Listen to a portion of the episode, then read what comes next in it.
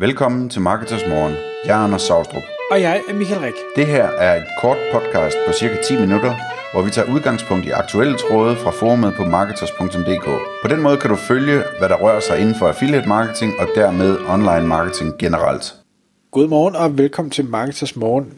I dag der har jeg Morten Christensen i studiet endnu en gang, og Morten han står bag tjenesten Not Allowed. Morten er medlem inde i Marketers Forumet og har også tidligere været med i et podcast, hvor vi snakkede om brug af stockfotos. Men Morten, velkommen til først og fremmest. Mange tak, Michael, og godmorgen. Godmorgen. I dag der skal vi jo så øh, tale om, øh, hvis man nu er i den situation, at ens billeder bliver øh, misbrugt, øh, hvad gør man så? Men, men inden vi måske tager den del, kunne du så prøve at fortælle lidt, øh, jamen, altså, hvad, hvad er situationen, hvordan er det, man opdager, eller hvordan kan man opdage, at ens billede bliver misbrugt, og, og derefter så, hvad, hvad gør man så, og, og hvor ender man ud, hvad, hvad kan man få ud af det, hvis man kan få noget ud af det? Øhm, altså, der er jo flere måder, man kan, man kan finde billeder øh, på. Den typiske, og den jeg typisk anbefaler, som stadigvæk er den mest effektive, det er, at man laver den manuelle søgning i Google. Øhm, det vil sige, at man installerer Google Chrome, og så højre klikker man på billedet, og vælger ned i bunden, hvor der står søg i Google efter dette billede, og så gennemgår man sådan set Google manuelt. Google indekserer øh, hovedparten af alle de fotos, eller alle de steder, hvor et foto bliver anvendt, og det vil sige, at det er, det er til dato stadigvæk den mest effektive måde at finde det her på. Det er også den mest kedelige, og det er også den, der tager længst tid, men det er også den, hvor man mest effektivt kommer problemet til livs. Alternativt så kan man købe sig adgang til diverse services, som også virker øh, af forskellige karakterer, og øh, de, øh, de søger så efter ens billeder manuelt. Men altså, jeg har ikke fundet nogen service endnu, som, hvor jeg kan sige, det, det er værd at, at bruge penge på. Øh, så, så jeg anbefaler stadigvæk den manuelle måde, selvom det måske er lidt old school. Okay. Og, og bare lige inden vi så kan sige, det er sådan en måde, man finder det på, men hvem er det, der bør, øh, efter din erfaring, lave sådan en øvelse? Altså, øh... det, det gør den person eller det firma, som bruger tid og ressourcer på at skabe noget unikt indhold. Der er flere forsøg, der viser, at unikt indhold bliver øh, fremhævet i Google frem for øh, indhold, der er blevet Øh, publiceret mange gange. Vi talte i sidste episode meget om for eksempel Shutterstock, hvor man har nogle billeder, som jo hurtigt kan ligge på både 5, 10, 20 og 50.000 sider. Og her, hvis du bruger sådan et billede, så får du bare ikke særlig meget mange visninger for, for for eksempel Google Image Search, altså billedsøgningen, fordi at billedet er så hyppigt publiceret på nettet, så øh, har Google lidt svært ved at finde ud af, hvem er en tæt ophavsmand og så videre, og så bliver det sådan set øh, downgraded i deres øh, liste, altså deres øh, ranking af, af billeder.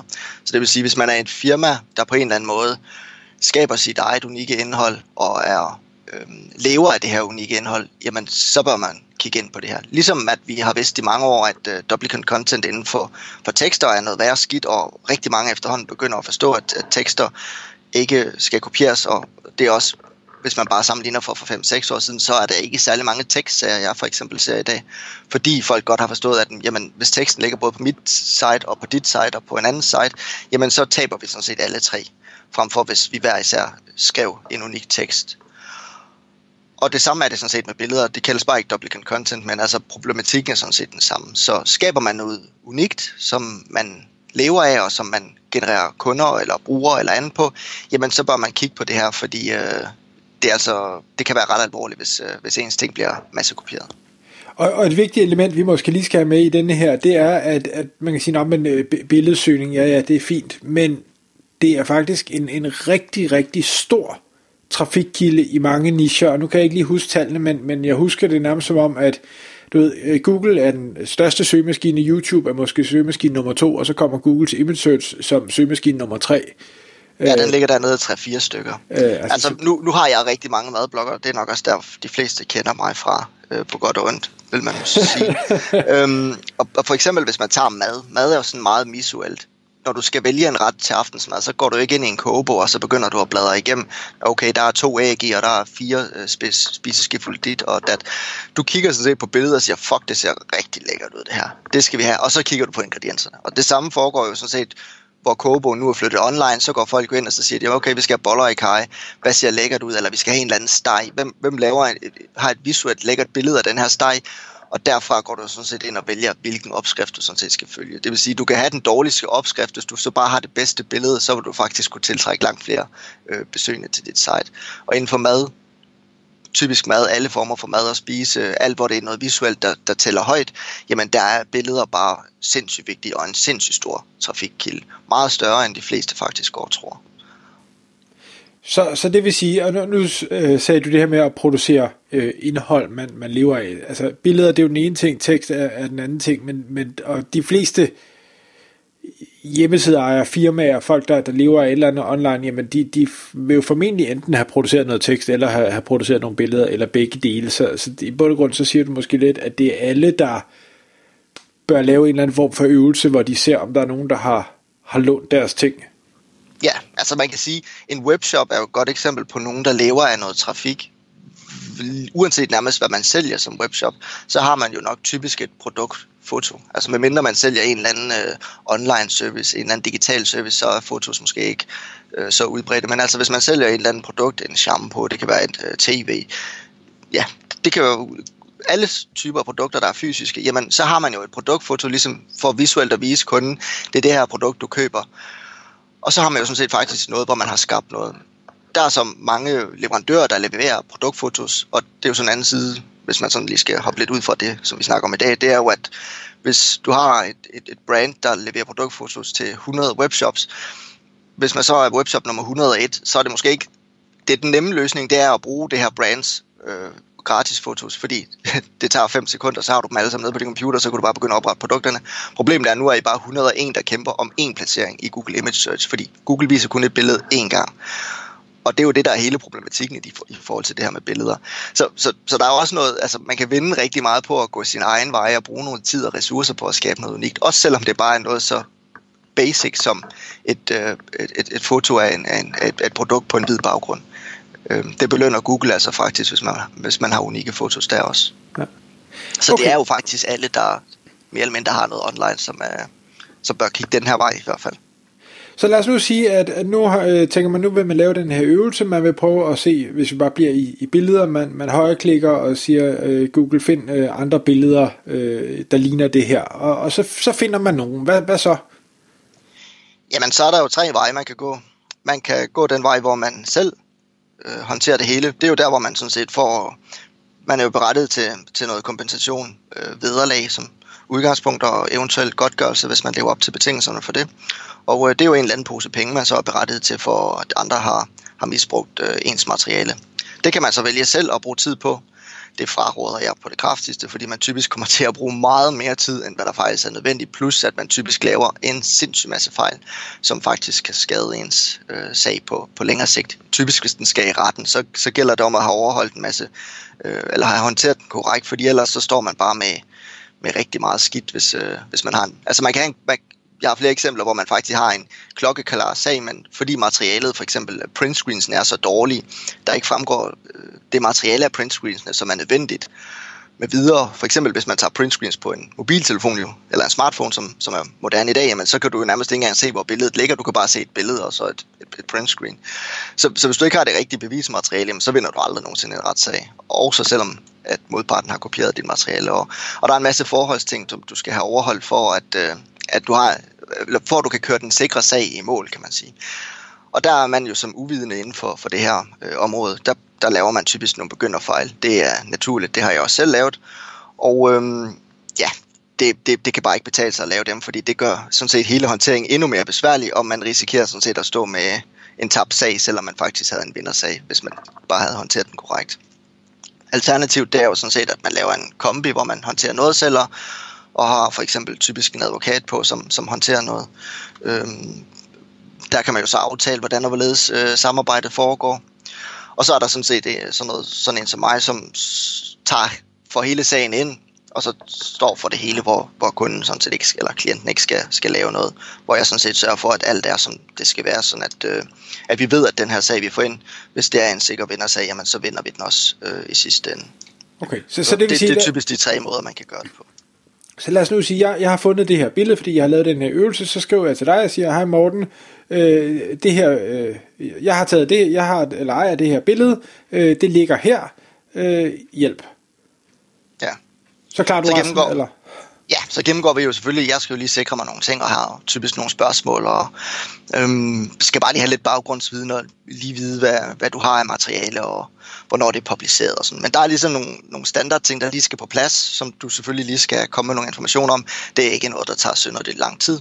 Og herefter så overtager jeg sådan set hele øh, sagen, laver alt bevismateriale, laver alt bevissikring og, og kontakter sådan set modparten. Og det vil sige, så sidder man sådan set bare på sidelinjen og følger med i, hvad der, hvad der faktisk sker og skal sådan set ikke øh, foretage sig anden, hvis man bliver spurgt om at tage stilling til et eller andet. Okay. Og så er jeg jo nysgerrig efter, hvad, hvad koster sådan noget? Ja, altså det hedder jo, jævnfør paragraf 83 stykke 1 i loven, at, et- at man er berettet til et færre vederlag som udgangspunkt. Og det vil sige, hvad er et færre vederlag? Det er det, man normalt vil kunne få i den pågældende sag. Og øhm, hvis man kigger sådan retspraksis øh, fra domstolen, jamen så er det typisk et sted mellem 500 og 5.000, afhængig af hvilken type foto, der er tale om. Hvis du har sådan et klassisk øh, billede af en vanddunk for eksempel, du bruger på din webshop på en hvid baggrund, det er en meget billig måde at tage billeder på, og, og, og derfor er beløbet, man bliver tilkendt i sådan nogle sager, jo selvfølgelig også i det lave interval, hvorimod hvis du har noget, for eksempel madretter, du laver, hvor der er en lang proces med at lave madretten og anretten og, og så videre, jamen der vil du så få et øh, beløb, der er i den høje ende af antal valg. Så det er jo sådan lidt alt efter, hvor meget tid og sådan noget. Og det er jo sådan nogle gange meget subjektivt, fordi man jo, mange har jo skabt noget materiale, fordi de skal bruge det internt i virksomheden for eksempel. Så står man jo ikke med et stopur eller øh, tager tid på øh, måler ressourcer på, hvor meget man bruger på at skabe det her værk.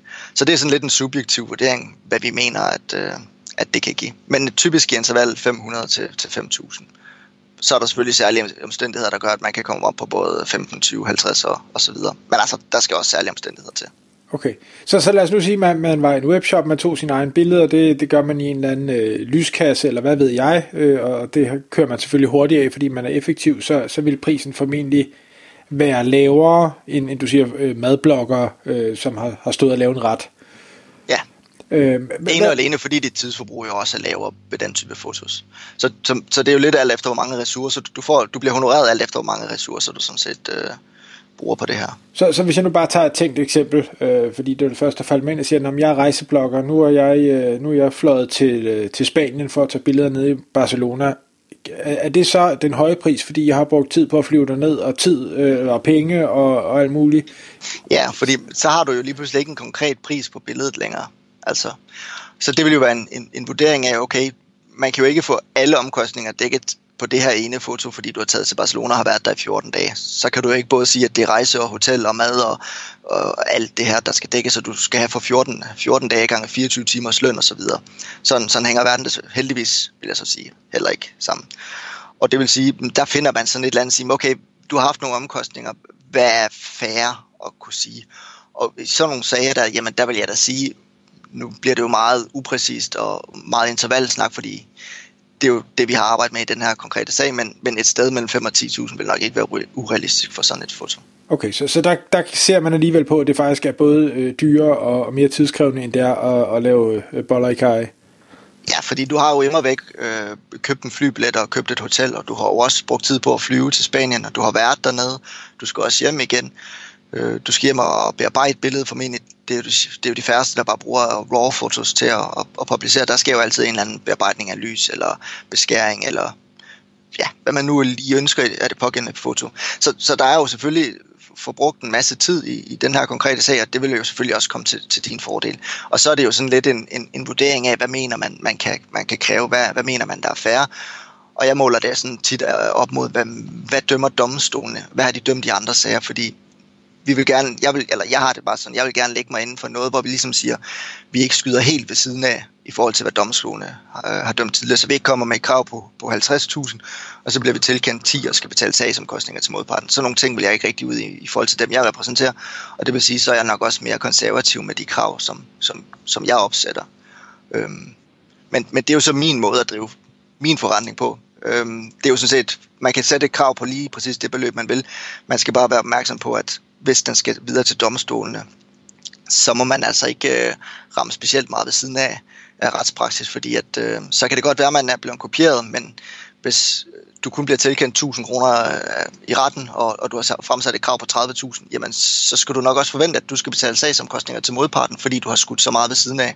Og øh, hvis vi bare tager 30.000 som, som sags udgangspunkt, jamen så skal du nok forvente at betale mellem 5 og, og 8.000 kroner i sagsomkostninger. Øh, mere hvis modparten har været repræsenteret af en, øh, af en advokat. Øh, så man skal også lige tænke sig om, hvilke krav man, man fremsætter, når det er. Så det vil sige, du kan reelt set anlægge en sag, vinde sagen og få en regning. Ja, altså hvis... Det lyder som en dårlig, praksis, dårlig plan. Ja, dansk praksis er, at øh, hvis du skyder om 33% ved siden af, og der ikke sådan umiddelbart er noget i sagen, som gør, at, den er, øh, at domstolene skal tage stilling til noget. Mange sager i dag, for eksempel med kopiering af fotos, der har domstolene taget stilling så mange gange, så der, det er sjældent, at der er noget nyt, de skal tage stilling til. Det er måske noget individuelt, men det er ikke sådan, hvor de skal tage stilling til nogle helt nye forhold. Og, og, og der er det bare farligt at begynde at skyde mere end 30-50% ved siden af, fordi så risikerer du enten ikke selv at blive tilkendt sagsomkostninger. Det vil sige, at du vinder sagen, men hvis du så er professionelt repræsenteret, så får du ikke sagsomkostninger. Det er altså også et, et væsentligt beløb til dækning af, af udgifter. Alternativet er, hvis du skyder helt ved siden af, så skal du betale modpartens sagsomkostninger, fordi du har fremsat øh, eller anlagt et urimeligt krav. Og den del kan blive rigtig dyr. Altså, du kan risikere at få 2.000 kroner ind, og så betale 10.000. Øhm, så er det, så, så kan man vel hurtigt regne ud, at så er det slet ikke så længere. Nej, altså. Nej, for sådan. Okay, men det, det kan man sige, det, hvis vi så antager, nu, nu øh, rammer vi rigtigt, øh, så vi selvfølgelig bliver tilkendt et eller andet. Øh, hvad, hvad koster det at hyre dig? Jamen, øh, det koster 1.500 kroner i timen. Dog har jeg sådan en maks 35 procent på min service. Det vil sige, øh, hvis, du har, hvis du har et foto, så vil du typisk komme over en times behandling af sådan en sag, fordi jeg skal jo lige have sagen ind, jeg skal lige have gennemgået med dig, der skal laves bevissikring, der skal sendes en mail ud til modparten, der skal formentlig noget korrespondence til, der skal en indbetaling til, der skal en bekræftelse på modtagelse af penge, sådan. der går hurtigt mere end en time, øh, når man tager sådan en sag øh, generelt. Og det vil sige, så kommer man jo ud over øh, timebetaling med mig, så betaler man jo sådan set de 35 procent. Hvis du har en større sag, øh, på 50.000, jamen så afregner man sådan set ad hoc, hvad, hvad der er forbrugt af timer, indtil man rammer det maks. Så det vil sige, hvis man har brugt to timer, jamen så og man får 50.000 ind, jamen så skal jeg have 3.000 kroner. Hvis der er brugt 20 timer, jamen så bliver det så de 35 procent, øh, for det, det, det er jo den grænse, man så rammer der. Så der er en maksbegrænsning øh, på 35 procent af det beløb, der, der kommer ind. Okay, så, så forudsat, at du gætter rigtigt, så, øh, så kan det aldrig blive en dårlig økonomisk case? Nej, og man skal jo, altså jeg kører det, der hedder no cure, no pay, og der tror folk jo sådan set, at det er sådan noget, hvor man tager alt ind, fordi at øh, øh, man skyder med spredhavl, og det er faktisk lige præcis det modsatte. Jeg er yderst selektiv i forhold til, hvilke sager jeg tager ind. Det vil sige, hvis man ikke kan dokumentere, at man ejer et billede, så, så fører jeg slet ikke sagen. Hvis, øh, hvis der er noget som helst, der gør, at jeg kan se, at det her, det, det kan ikke lade sig gøre. Øh, typisk på vores egen tid. Jeg kan jo ikke, jeg kan jo ikke forudse, hvordan modparten øh, reagerer, eller om modpartens firma går konkurs osv. Så, så, så sådan nogle forhold tager jeg selvfølgelig ikke i betragtning.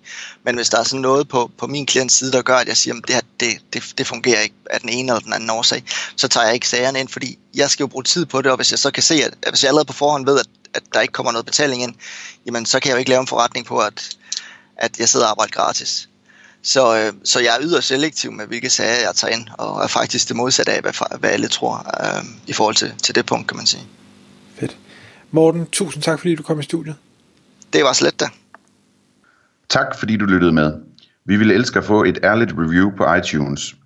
Og hvis du skriver dig op til vores nyhedsbrev på marketers.dk-morgen, får du besked om nye udsendelser i din indbakke.